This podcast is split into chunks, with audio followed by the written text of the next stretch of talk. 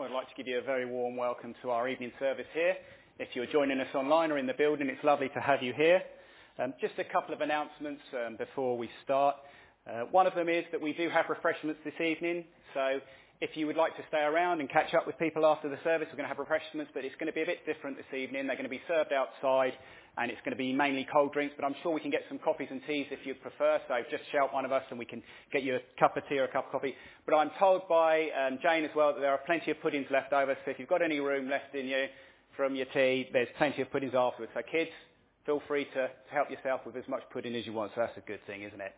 Um, another thing is, just a reminder that we have home groups this coming Thursday. So just encourage you all to um, join those groups this coming Thursday. And again, we said many times, if you're not in one of these groups and you'd like to, just speak to one of the elders or John or Mark.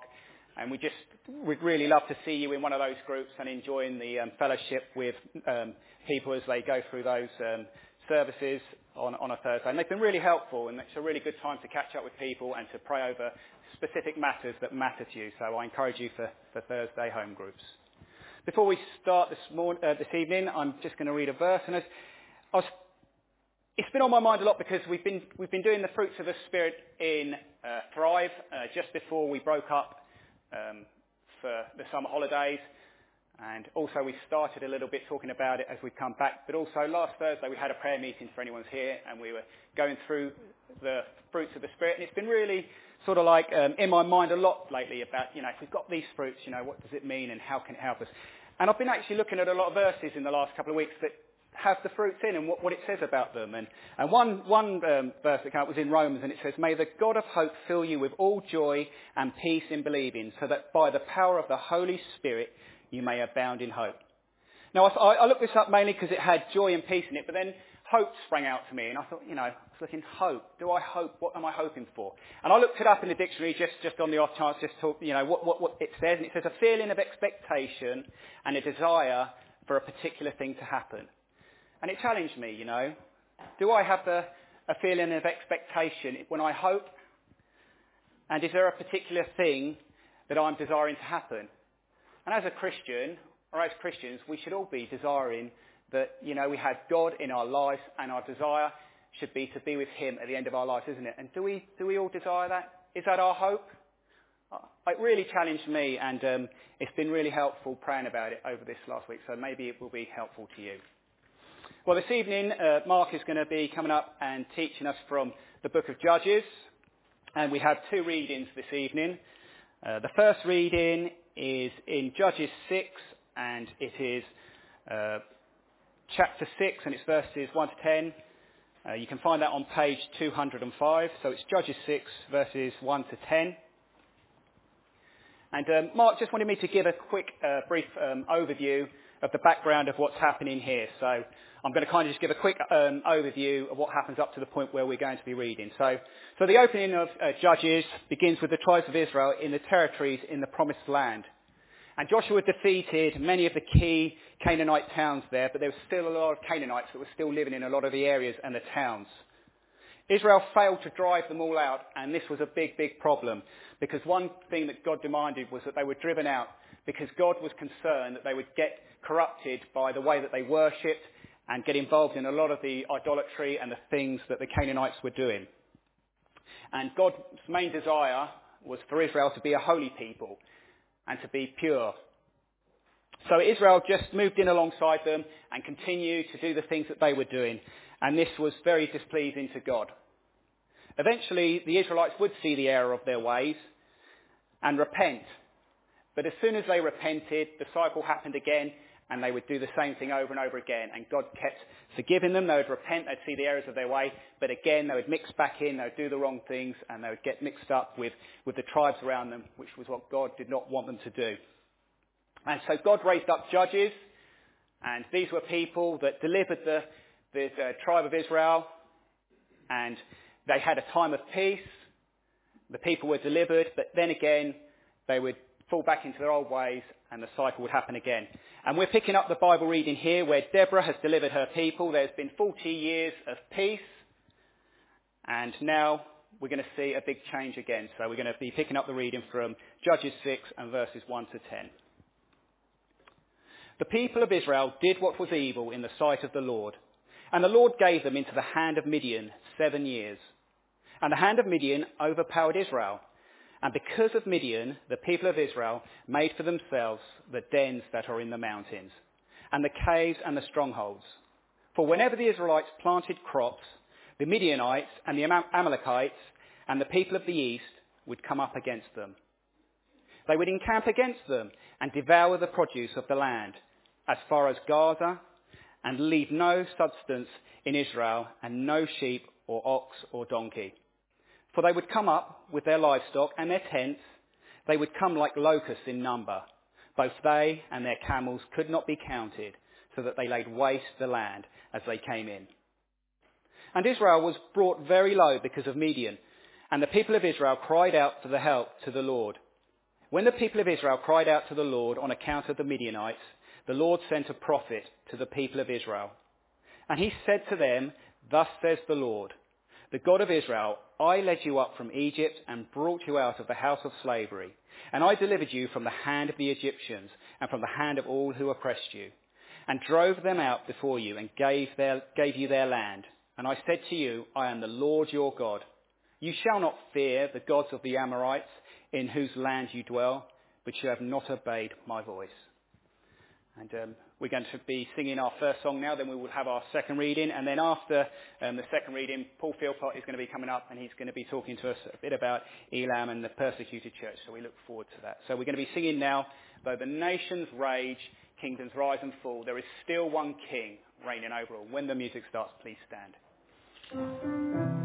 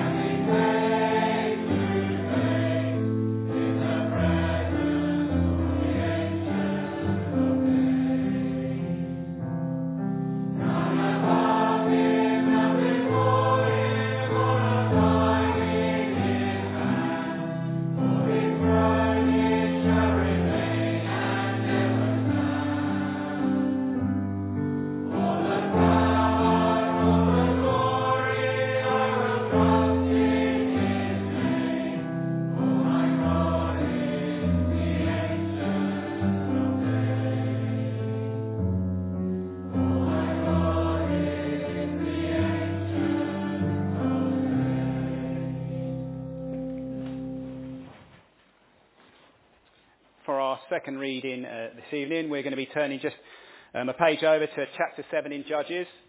So that can be found on page 206 if you're following in your Bibles. So Judges 7, and starting at verse 1, reading through to verse 25, so whole of this chapter. Then Jerubbaal, that is Gideon, and all the people who were with him rose early and encamped beside the spring of Harod. And the camp of Midian, north of them, by the hill of Morah, in the valley. The Lord said to Gideon, The people with you are too many for me to give the Midians into their hand. Lest Israel boast over me, saying, My own hand has saved me. Now therefore proclaim in the ears of the people, saying, Whoever is fearful and trembling, let him return home and hurry away from Mount Gilead. Then 22,000 of the people returned and 10,000 remained. And the Lord said to Gideon, The people are still too many. Take them down to the water and I will test them for you. And anyone of whom I say to you, this one shall go with you, shall go with you, and anyone of whom I say to you, this one shall not go with you, shall not go. So he brought the people down to the water, and the Lord said to Gideon, Everyone who laps the water with his tongue, as a dog laps, you shall set by himself. Likewise, everyone who kneels down to drink, and the number of those who lapped, putting their hands to their mouths, was 300 men. But all the rest of the people knelt down to drink water. And the Lord said to Gideon, With the 300 men who lapped, I will save you and give the Midianites to your hand, and let all the others go every man to his home. So the people took provisions in their hands and their trumpets, and he sent all the rest of Israel, every man to his tent, but retained the 300 men. And the camp of Midian was below him in the valley. That same night the Lord said to him, Arise, go down against the camp, for I have given it into your hand. But if you are afraid to go down, go down to the camp with Purah, your servant, and you shall hear what they say, and afterwards your hands shall be strengthened to go down against the camp. Then he went down with Purah, his servant, to the outposts of the armed men who were in the camp. And the Midianites and the Amalekites and all the people of the east lay along the valley like locusts in abundance, and their camels were, were without number as the sand that is on the seashore in abundance. When Gideon came, behold, a man was telling a dream to his comrade. And he said, Behold, I dreamed a dream, and behold, a cake of barley bread tumbled into the camp of Midian, and came to the tent and struck it so that it fell, and turned it upside down, so that the tent lay flat. And his comrade answered, This is no other than the sword of Gideon, the son of Joash, and the man of Israel. God has given into his hand Midian and all the camp. As soon as Gideon heard the telling of this dream and its interpretation, he worshipped.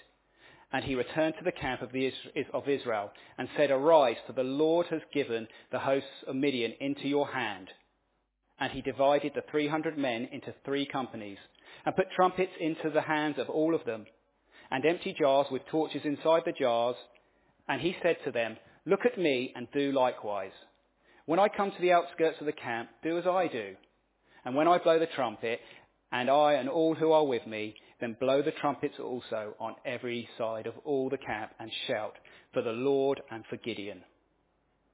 So Gideon and the hundred men who were with him came to the outskirts of the camp, and at the beginning of the middle march, when he had just set the watch, and he blew the trumpets and smashed the jars that were in their hands, then the three companies blew the trumpets and broke the jars they held in their left hands, the torches in their right hands, the trumpets to blow.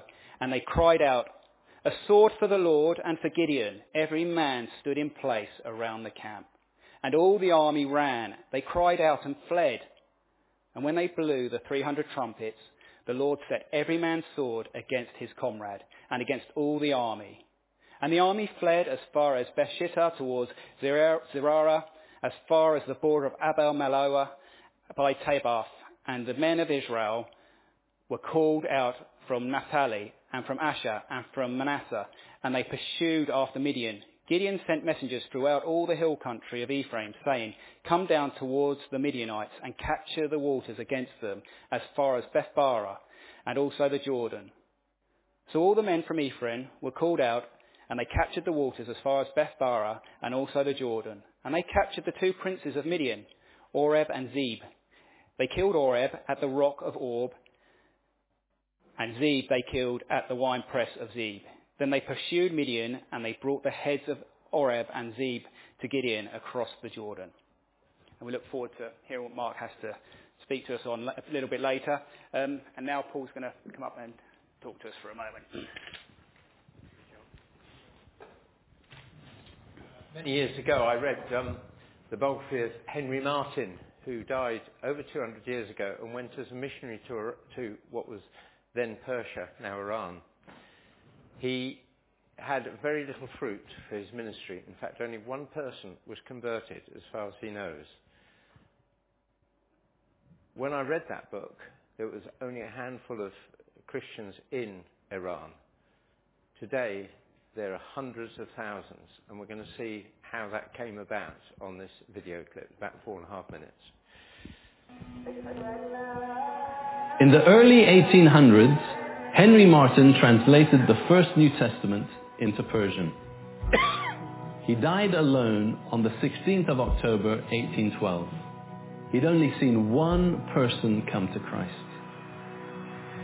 In 1869, Robert Bruce left Scotland for Isfahan, Iran. He saw almost no response to the gospel, but a letter he wrote to his supporters showed that he understood the season that he was in. He said, I am not reaping the harvest. I scarcely claim to be sowing the seed. I am hardly plowing the ground, but I am gathering out the stones. Over the next few decades, several more missionaries went to Iran. By the 1950s, only a few Persian-speaking Muslims had come to Christ. But more Christians around the world were praying. In Tehran, my grandparents, Seth and Vartahi Yeghnazar, began a prayer meeting in their home. They met every day for over four years. Their cries for revival led to outreach.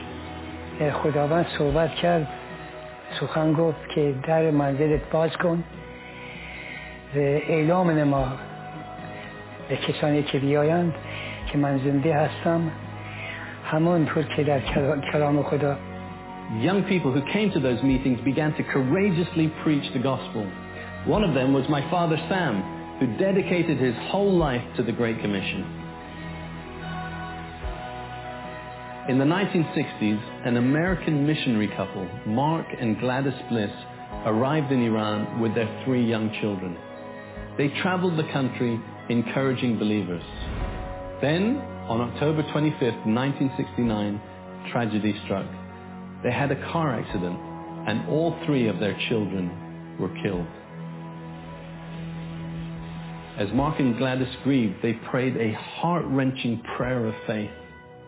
I said to God, we plant three seeds for the sake of a harvest in Iran.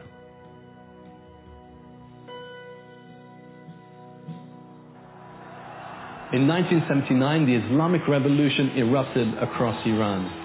All missionaries were forced to leave and Christians faced increasing opposition. But the tiny church kept going. In 1990, my father, helped by his friend Reza Roshanzamir, founded Elam Ministries to strengthen and expand the church. However, the suffering of the church continued, and by 1996, seven key church leaders had been martyred. People wondered if the church could survive. But the blood of the martyrs watered the seeds of the gospel, and from the late 1990s, house churches began to spring up all over the country. In response, the government viciously cracked down on these house churches, and they arrested hundreds of believers. I remember receiving a disturbing voicemail from my friend Farshid Fathi, telling me that he and 60 others had been caught. Hi, David. This Rashid. Uh, unfortunately, this morning, this early morning, uh, they catch all of us. Actually, they are waiting for me in my house. Uh, everybody, uh, we are all in prison. Despite the persecution, the word of God has continued to spread, just like in the book of Acts. Every day, people are coming to Christ. We are in a season of harvest.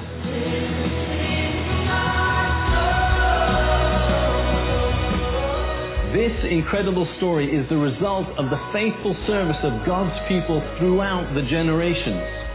And now, it's time for us to understand our season, our generation. How can we be faithful? How can we pray? How can we serve so that the impact will be even greater in the generations to come?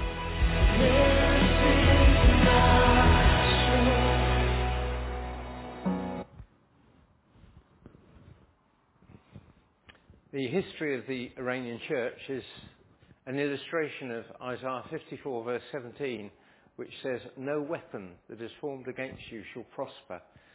And in fact, there were five strategies that the government, the Iranian government, have used to try and suppress the Christian church, and every one of them has only acted to increase that church. The first thing they did was to ban the Bible. So they banned printing any um, Persian uh, language uh, versions of the Bible. Secondly, they burnt all the Bibles they could find. Um, and thirdly, they forbade the reading of the Bible. And they were stupid enough to put on a government minister on television who waved a copy of a New Testament and said anybody caught reading this will be in big trouble. Well, there was an incredible surge of demand for this New Testament as a result of that. And then secondly, they decided to um, kill the pastors. It says there that it had a picture of seven. On the board outside, there's an eighth has been killed since 1996. But of course, all of those martyrs just made people think, what is it that makes this, this um, teaching so special that people are prepared to die for it? And then they decided to send people to prison. They've sent many thousands of Iranian Christians to prison and that has had exactly the same effect. Not only to make people curious as to why they're suffering, but also it has impassioned existing believers to be more fervent and more courageous to follow the example of those martyrs and those prisoners. And then lastly, they decided that they would um, close all the churches. And I think last time uh, I, I, spoke about how that happened, particularly on a um, on a Christmas um, recently where they raided 90 churches across Iran. But of course, all that did was drive the churches underground so that believers were just gathering, gathering their neighbours and relatives in their own houses, and the church has grown exponentially since. So God is glorified. But it has been at a tremendous cost.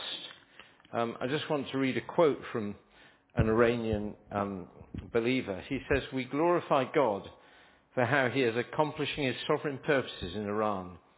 Yet persecution remains deeply painful. Lives have been lost, homes, businesses and inheritances stolen, families torn apart. Some will carry the physical and emotional scars of suffering for the rest of their lives. But we won't shrink back. As the apostle declares, we rejoice in our sufferings knowing that suffering produces endurance, and endurance produces character, and character produces hope, and hope does not put us to shame, because God's love has been poured into our hearts through the Holy Spirit who has been given to us. Bibles cost money, so please do um, give to the collection for Elam this month to fund that incredible thirst for Bibles it'll be the biggest return on investment that this world could offer. Thank you.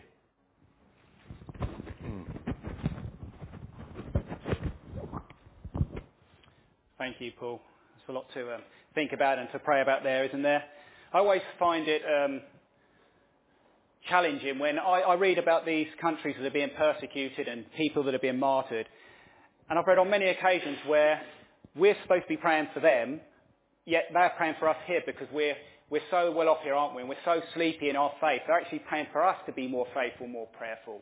And I think it'd be a good time now, if, like, we have a time of prayer together, Um, let's not be sleepy. These are brothers and sisters in Christ. It's no different than me talking to you sitting in these pews here, is it? And praying for you over your different matters. These are brothers and sisters in Christ that have serious problems, are persecuted, and need the prayers.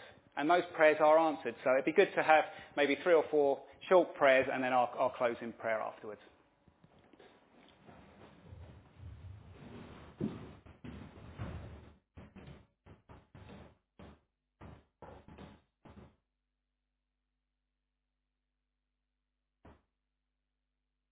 Father, we thank you that your people in Iran know what it is to trust you, to pray to you. Oh Lord, we, we ask that the hunger for your word will continue. We pray that you will give them more of your word, more understanding of your word, more love for you, and more confidence in you. Oh Lord, we thank you for what you've poured out from. Oh, we long for more of that for ourselves. And thank you that we can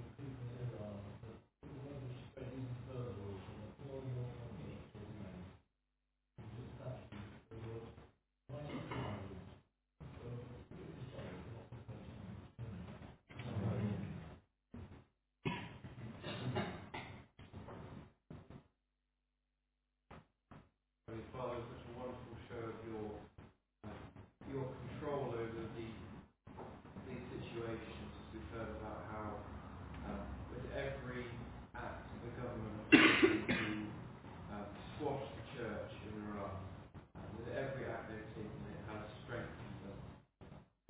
It has built them up, and through the sacrifice, um, you have strengthened them, and you have helped them um, to grow stronger. We pray that you continue to strengthen them. Uh, we thank you for their faith um, through the difficult times they face. We pray that you will continue to strengthen that, their faith in you.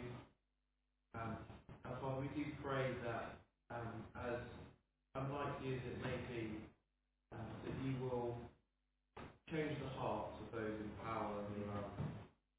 Father, it's something that seems impossible, but we know that you are the God with whom all things are possible. We really pray that um, you will change that situation, that there will be a realization in that country that um, the teaching of the gospel is, is right, it is true, um, and it is to be listened to, and it is to be revered. And we really pray um, that you will be with the Iranian church as they seek to share that message, to continue to strengthen them and help them through their persecution. Amen.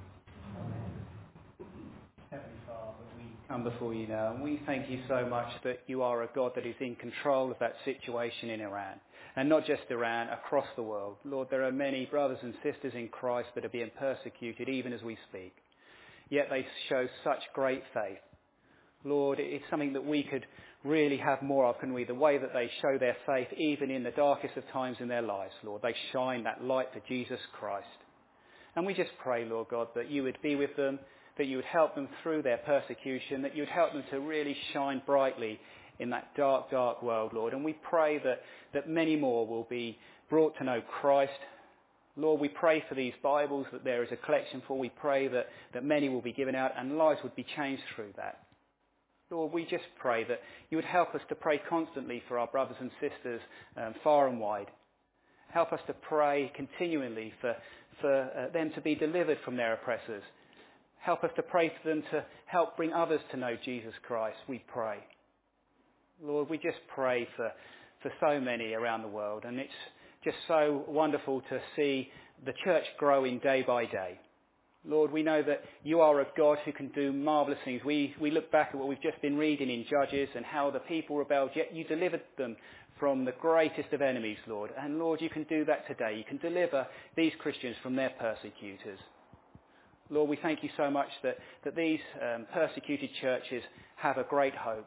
Their hope is in you, and they know that they will be with you in heaven for eternity, which is far better. They might have to suffer here for a little while, but for eternity they will have joy and they will have peace. Lord, I do pray now that you'd be with us as we, we come to hear from what Mark has to teach us from the Bible now, Lord. We pray that you'd really help us to sit listen, to understand. And we especially pray that you'd help Mark as he takes us through these passages. Lord, may we be filled with your Holy Spirit as Mark guides us through them. May we take it on board. And Lord, may it be a blessing to each and every single one of us. We pray in Jesus' name. Amen. We're going to sing our second song now, and then Mark is going to come up and he's going to be preaching to us. And after Mark's preach, we are going to be singing two more songs after that. So I've not made a mistake with this being the second one now. Um, there will be two songs that are after the, the after Mark's preached. So our second song um, we're going to be singing, and I think this is one that we can really be singing with our brothers and sisters across the persecuted church. And it's stand up, stand up for Jesus. And this can be a prayer for us, for them, isn't it? To stand up for Jesus.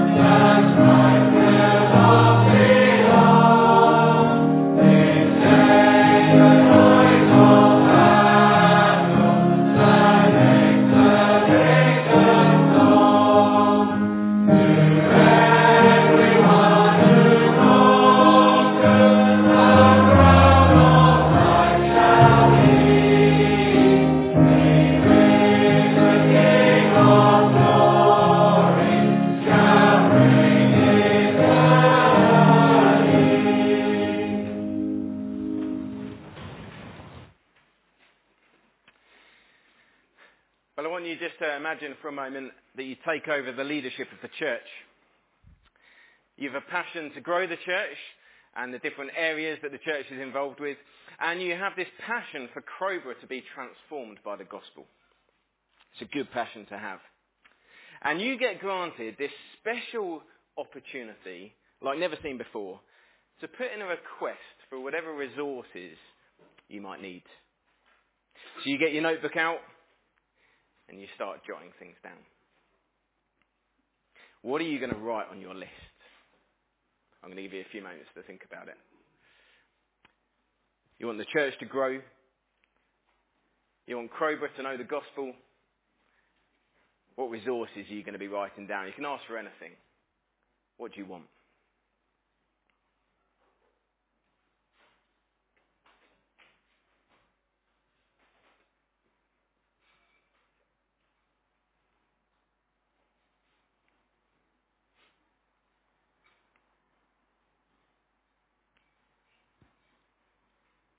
Got a couple of ideas in your head? Well, I'm super grateful, as uh, many of us are, to God for all of you, especially for those who give so much your free time in service to God and to the church here.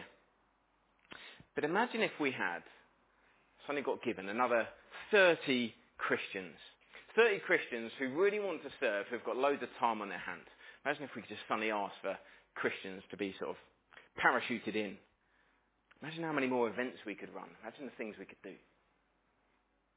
You, uh, you jot down a budget for your, your mission, and it, it's basically unlimited. It's essentially, you know, go what you want. So you've got the funds to get the latest tech. You do these uh, amazing media productions for the town to see. You hire a pizza oven uh, on a van, and uh, you use it for the huge evangelistic event that we have up, up in Goldsmiths Field. And um, you buy hundreds of Bibles, hundreds of books and resources so that people can read and understand more of, of the gospel, what we're all on about. You hire in the top evangelists in the country. That's the next thing on your list. Top evangelists, you get them in.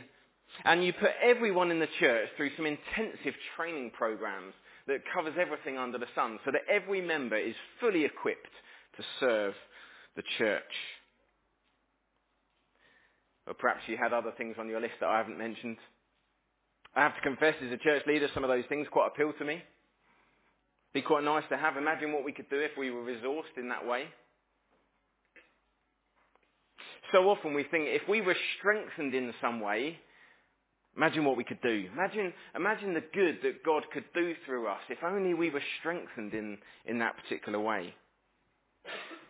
But you know, if we're going to be useful in God's kingdom, it may be that we don't need to be strengthened. It may be that actually we need to be weakened. Tonight we're going to see how we can make sense of that as we look at Judges 7. God's people in Judges 7 are not having a good time. It's their own fault. God was judging them for their evil in their lives. But to say life was tough for them was a, a big understatement. God's handed them over to the Midianites. The Midianites were some camel riding marauders that would just sweep through the land. And they were described as locusts, and it was partly because there were so many of them, and partly because they just decimated the land. Just wherever they went, they took the crops, they killed the livestock, or took the livestock with them. Anything they could get their hands off, they just, they just took. And so God's people, the Israelites, have basically been forced into hiding. And so they've gone into the mountains, they've gone into the hills, and they're living in dens and shelters and caves. And it's just a miserable existence. They spend their entire existence in fear, really, struggling to survive. Year after year, the Midianites just come in and plunder all their foods.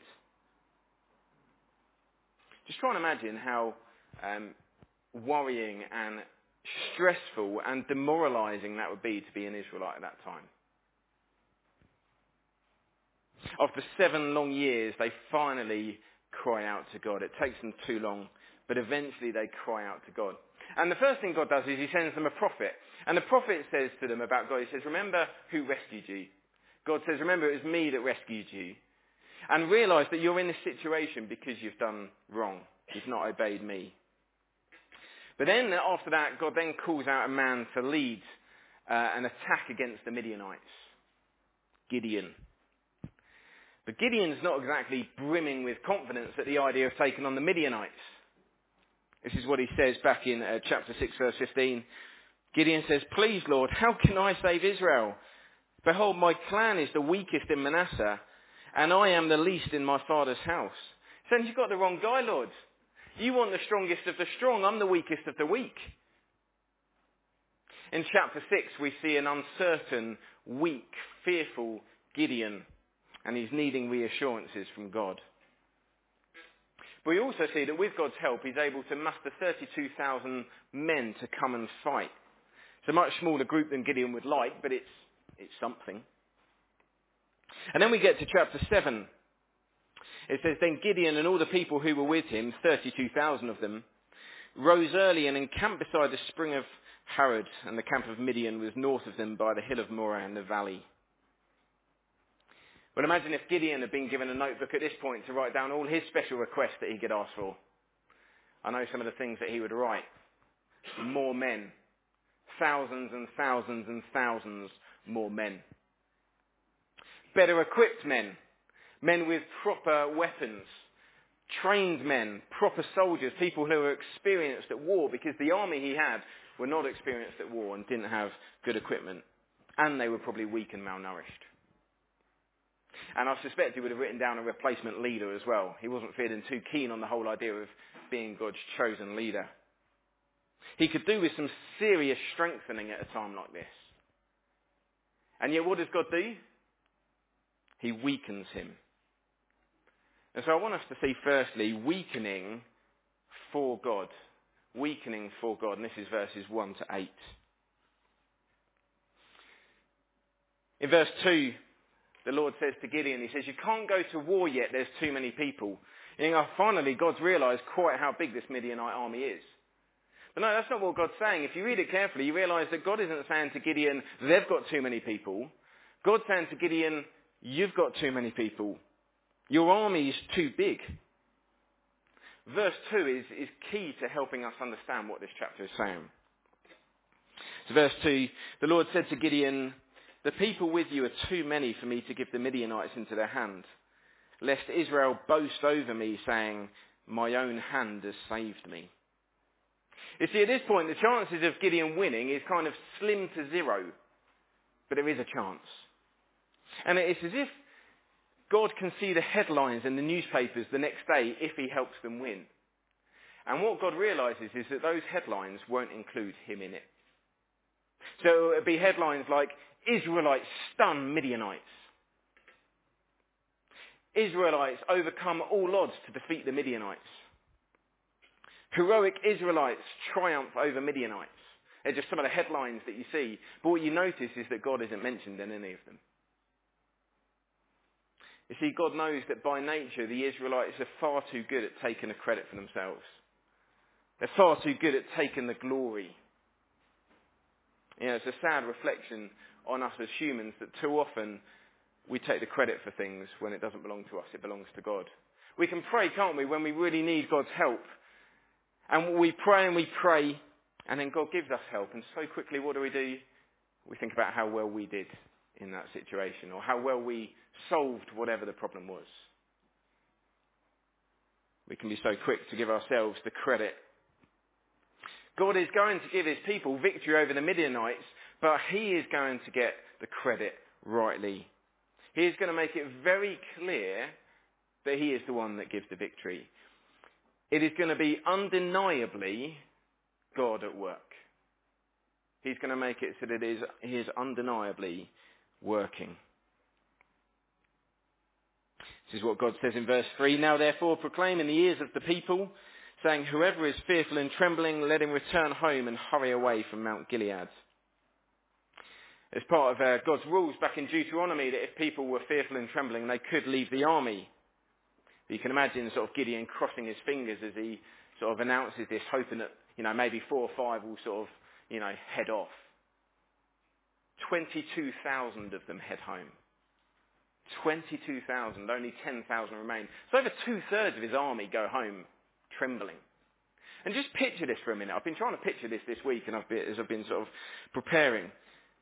22,000 men get in their belongings and, and walking off into the distance, and, and Gideon's just left behind. And just as Gideon's beginning to panic about how few men he's got left, the Lord says to Gideon, the people are still too many.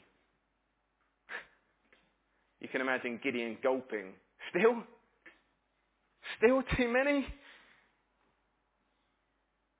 God gives another test. He says, take the men down to the water. If they kneel to drink, send them home. If they kind of scoop up the water and lap it like a dog, those are the ones to stay. We're not told exactly why God chose to split it this way. Doesn't matter a huge amount. That's just how God chose to, to split it. Those who kneel will be going home. Those who don't will stay. You can imagine Gideon hearing this instruction and just desperately hoping that no one kneels down. Please don't kneel, please don't kneel. And then he just looks around and despairs at the sight of nearly every single person kneeling down to drink. The number of those who lapped, putting their hands to their mouths, was 300 men. But all the rest of the people, 9,700 of them, knelt down to drink water. Gideon's army is now 300 men. 32,000 to 300. He's just lost 94% of his army. And uh, he's now going into a battle where the odds are at least 400 to 1 against. The chance of Israel winning this battle has plummeted from slim to zero to absolutely impossible. And that's just how God wants it. That's just how God wants it. He says to the, the fearful Gideon, who now has 300 men, he says, Now I will give the Midianites into your hand. Now I'll give them into your hand. And the victory will be undeniably God's. The victory will be undeniably God's. What is the lesson for us here? It's that God's power is best displayed in our weakness. God's power is best displayed in our weakness. We don't like to be weak, do we? If you're anything like me, we do what we can to be strong. We take the credit for success in our lives. And God has to weaken us in our lives before we can serve Him. Before He works in us and through us, He has to weaken us. Sometimes God brings us to our knees so that we realize that the only way we can achieve things is through His power. And this starts right at the start of the Christian life. Right at the start of the Christian life is where God breaks us down to the point of realizing that we cannot be good enough for God. To realize that we are broken, to realize that we need Him. However hard we try, we cannot be good enough for Him. It features in some of your testimonies.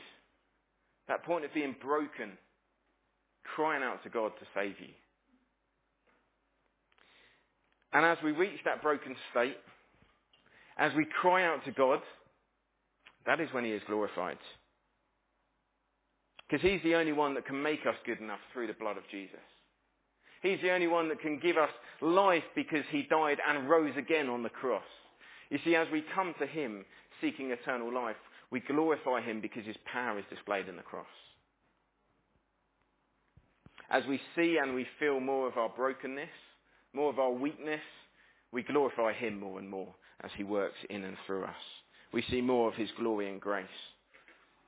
But that pattern should continue through our Christian lives. It shouldn't change. It's not like we suddenly get strong afterwards. We need to continue in our weakness, trusting in God, seeking His help, giving Him the credit. You know, in your Christian life, some of you may have issues that frustrate you. Weaknesses in your life, or at least perceived weaknesses in your life. Things that you feel are stopping you achieving things for God. You feel like, if I didn't have this issue in my life, I could do so much more for God. So it might be a physical issue with your body. Maybe it's an injury. Or maybe it's getting older you're not as mobile as you'd like to be. And you'd love to volunteer like you have done for so many years. but it's just not practical anymore. You can't get out like you used to be able to. And you feel weak. You think, if only I could, if only I could get out again, then God could use me. Or maybe you have mental health issues. And it restricts what you can do, what you feel able to take on. I wish, I wish I didn't have that. It frustrates you. Or maybe your work and responsibilities are hectic at the moment. You've got family responsibilities as well, and life's just hectic, and you think, I'd, I'd love to have more free time to serve. If I could do that, then God could use me so much more. And you feel weak because of it. Or maybe you feel a, a lack of resources. You think, if only we had those 30 Christians parachuted in, oh, imagine how, imagine how much more we could do for God. That would solve things. Maybe, for some reason, your confidence has been hit in the last year or so. And, and it's hit you hard. And you just don't feel like you can be as useful to God anymore. You're saying, I'm not, I'm not much good anymore. Maybe this last year, for whatever reason, it's just been really tough. And it's just been a battle and you've just been focusing on trying to get through it. Just sort of getting to the end with God's help is about all you can do. You think, I'd love to be able to do more. You feel weak. Maybe you've lost something that was very important to you. It's been taken away. Could it be that God is stripping away some of these things so that we rely on Him more than ourselves, more than anything else? To bring us to a situation where we realize that the only thing that we can rely on, the only thing that can help is God? Could it be that rather than limiting what we can do for the kingdom of God, God may actually be using these weaknesses to more clearly and more powerfully show his work in and through you. Let me say that again because I think it's worth thinking about. Could it be that rather than limiting what we can do for the kingdom of God, God may actually be using our weaknesses to more clearly and more powerfully show his work in and through you?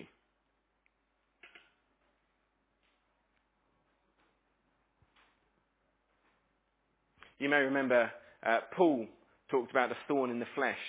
Don't know exactly what it was, but it was something that he suffered with, something that he struggled with. He begged that God would take it away from him.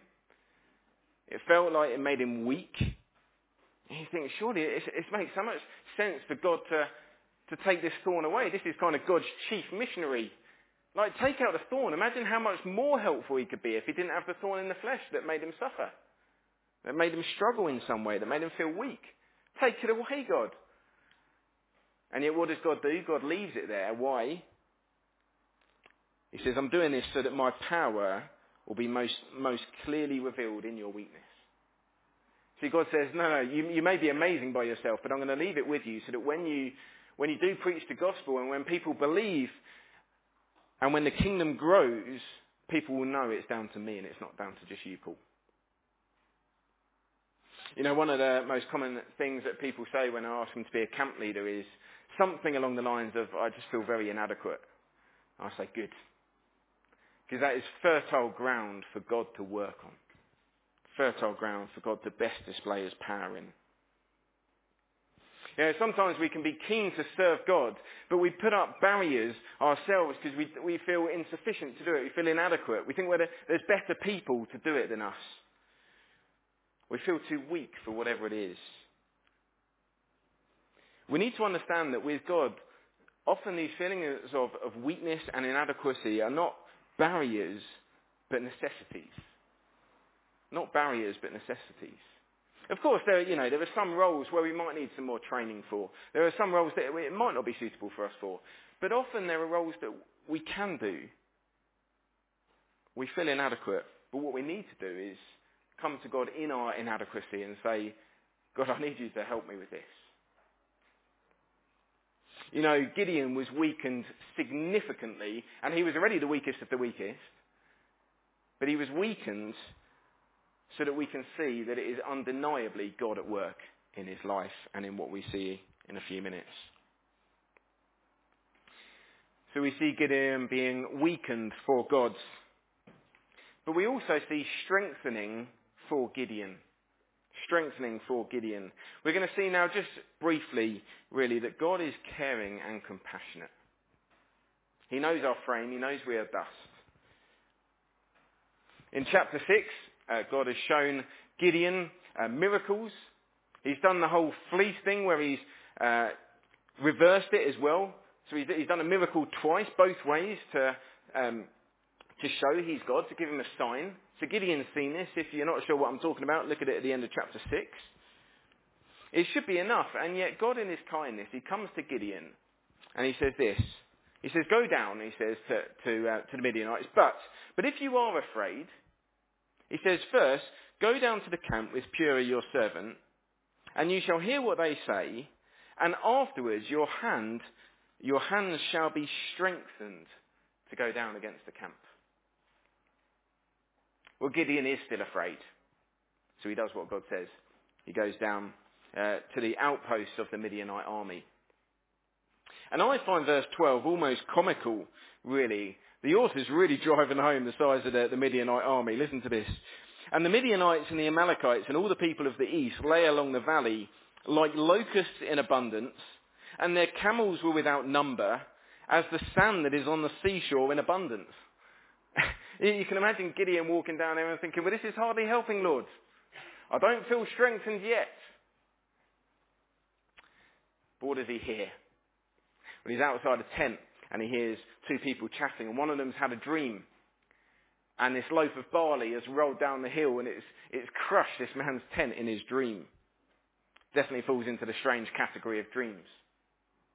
But we find out it's more than just a, a dream. And miraculously, the comrade that he's with, that he shares it with, understands what's going on. And he says, This is no other than the sword of Gideon, the son of Joash, a man of Israel. God has given into his hand Midian and all the camp. So Gideon hears this, and now he is strengthened. He's still got to go and fight. God doesn't let him off what he's got to go and do. He still has to obey, but he's strengthened.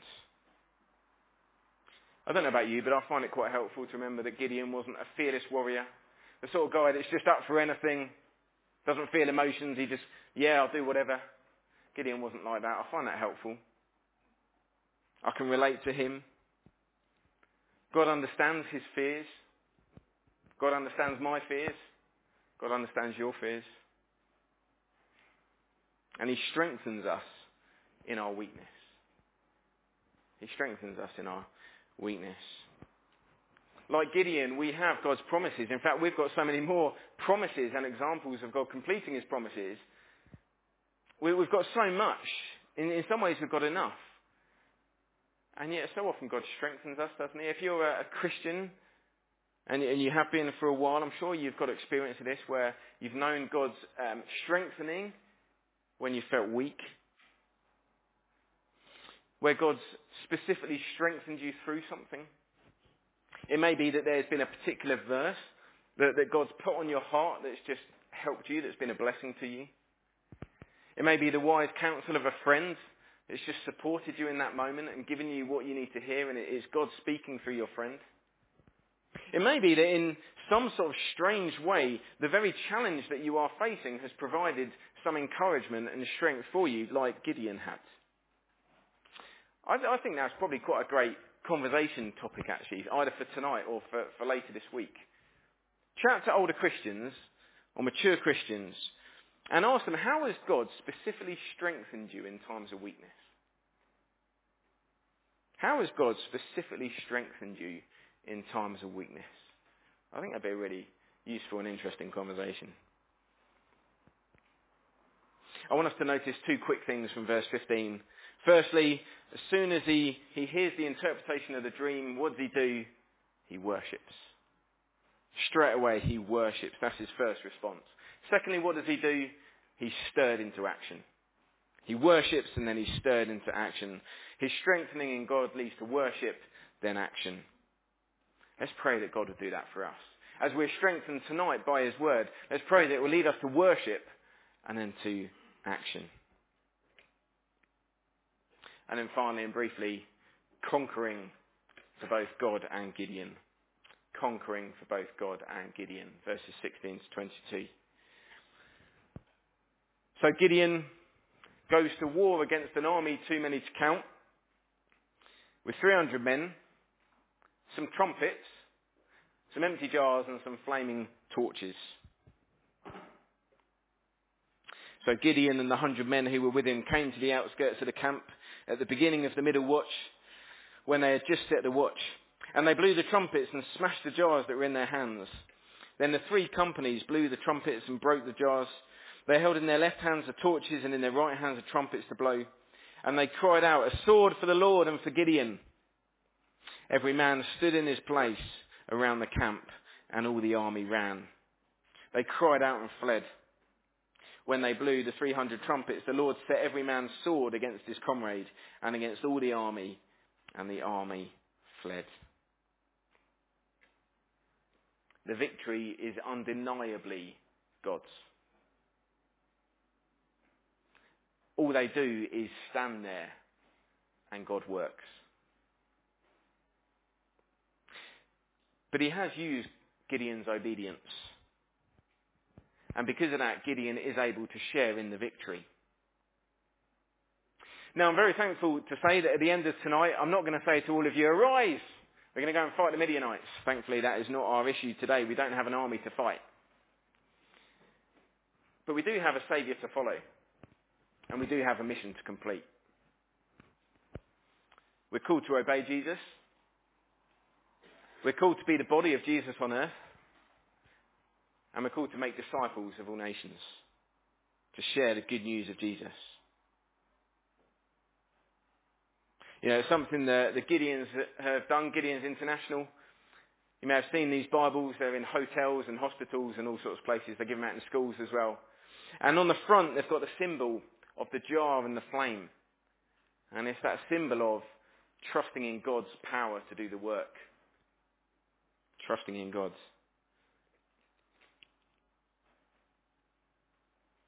So we go back to the, the start of the message tonight. What do we need as we seek to live for Jesus? As we seek to transform Crowborough for the gospel, for, the, uh, for God? What do we need to make Jesus known? Would we complain if we suddenly had all those Christian helpers or resources? I don't think we probably would. But what we really need, what we need as individuals and as a church, is a right sense of our weakness.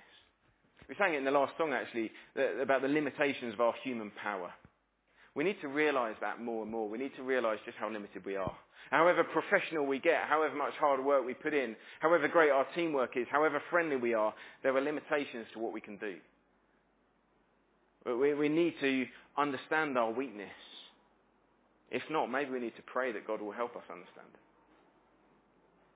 But we also need a greater and greater sense of God's power of what he can do in and through us as he lives in us in his spirit, as he works through us as he worked through Gideon. As John the Baptist says, he must increase, I must decrease. I find uh, Paul's prayer for the Ephesians here really helpful. This is what Paul prays for them. He prays that according to the riches of his glory, he may grant you to be strengthened with power through his spirit in your inner being so that Christ may dwell in your hearts through faith. See what Paul's praying there for, there for them? That they'll be strengthened, not in themselves, but they'll be strengthened in their inner being through the power of the Holy Spirit in us. And then he carries on later in verse 20, chapter 3, he says, Now to him who is able to do far more abundantly than all we ask or think, according to the power at work within us, to him be the glory in the church and in Christ Jesus through all generations forever and ever. You see that God working in us for his purposes, for his glory. That's when God will work in us, when it's for his glory, when it's not about us, when it's for him, for his glory, in the church and in Christ through all generations. And just thinking about that far more abundantly, isn't that just what God's been doing in Iran? God's been doing far more abundantly what I imagine those first missionaries imagined God could do. Imagine if they could see what God was doing now. How blessed they'd be. Well, let's pray that God would do a work in our church, in our town, in our lives. That is undeniably God at work, so that others may see it and may praise Him. Let's pray. Father God, I pray that you would forgive us for when we do things in our own strength, for when we ignore you, for when we disobey you, for when we take the credit and the glory that belongs to you and place it on ourselves. Lord, we see how you weakened Gideon. And Lord, many of us in our lives have experienced the weakening that comes from you as we've come to that point where we've realized that you are the only one who can help, who can restore us, who can give us the power we need to live for you and to achieve things for your kingdom. Lord, I pray that you would fill us with your power. Fill us with your Holy Spirit. Thank you that you promised to do that for all believers. And Lord, I pray, Lord, that your name may be lifted up. Lord, that we may decrease and that you may increase in this place. That all the glory may go to you your name may be lifted up. Lord, we pray this in Jesus' name. Amen. Well, as John said, we're going to sing a couple of songs now. Uh, they both just link in well with the theme. So uh, when the music starts, let's stand and let's spend time singing and really thinking about what we're singing.